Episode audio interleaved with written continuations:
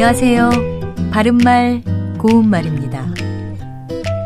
KBS 1텔레비전에서 방송되고 있는 우리말 겨루기에서 나왔던 문제를 짚어보겠습니다. 오늘은 우리말 달인 도전 1단계 문제인데요. 두 개 중에서 맞는 표현을 맞히면 됩니다. 먼저 첫 번째 음절에 모음 어이 에를 쓰는 깨름직하다와 모음 아이 에를 쓰는 깨름직하다 중에서 맞는 것은 어느 것일까요? 이 경우에는 모음 어이 에를 쓰는 깨름직하다가 맞습니다. 이 말은 마음에 걸려서 언짢고 싫은 느낌이 꽤 있다라는 뜻이고요. 깨름칙하다와 같은 표현입니다.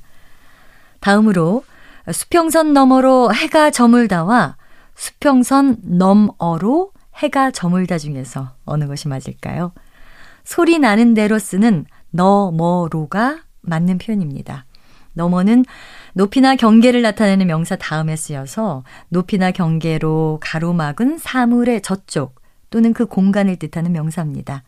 산 너머, 고개 너머 이렇게 쓸 수 있는데요. 산 너머라고 하면 산의 저쪽 또는 바라보이는 산의 뒤쪽이라는 뜻입니다.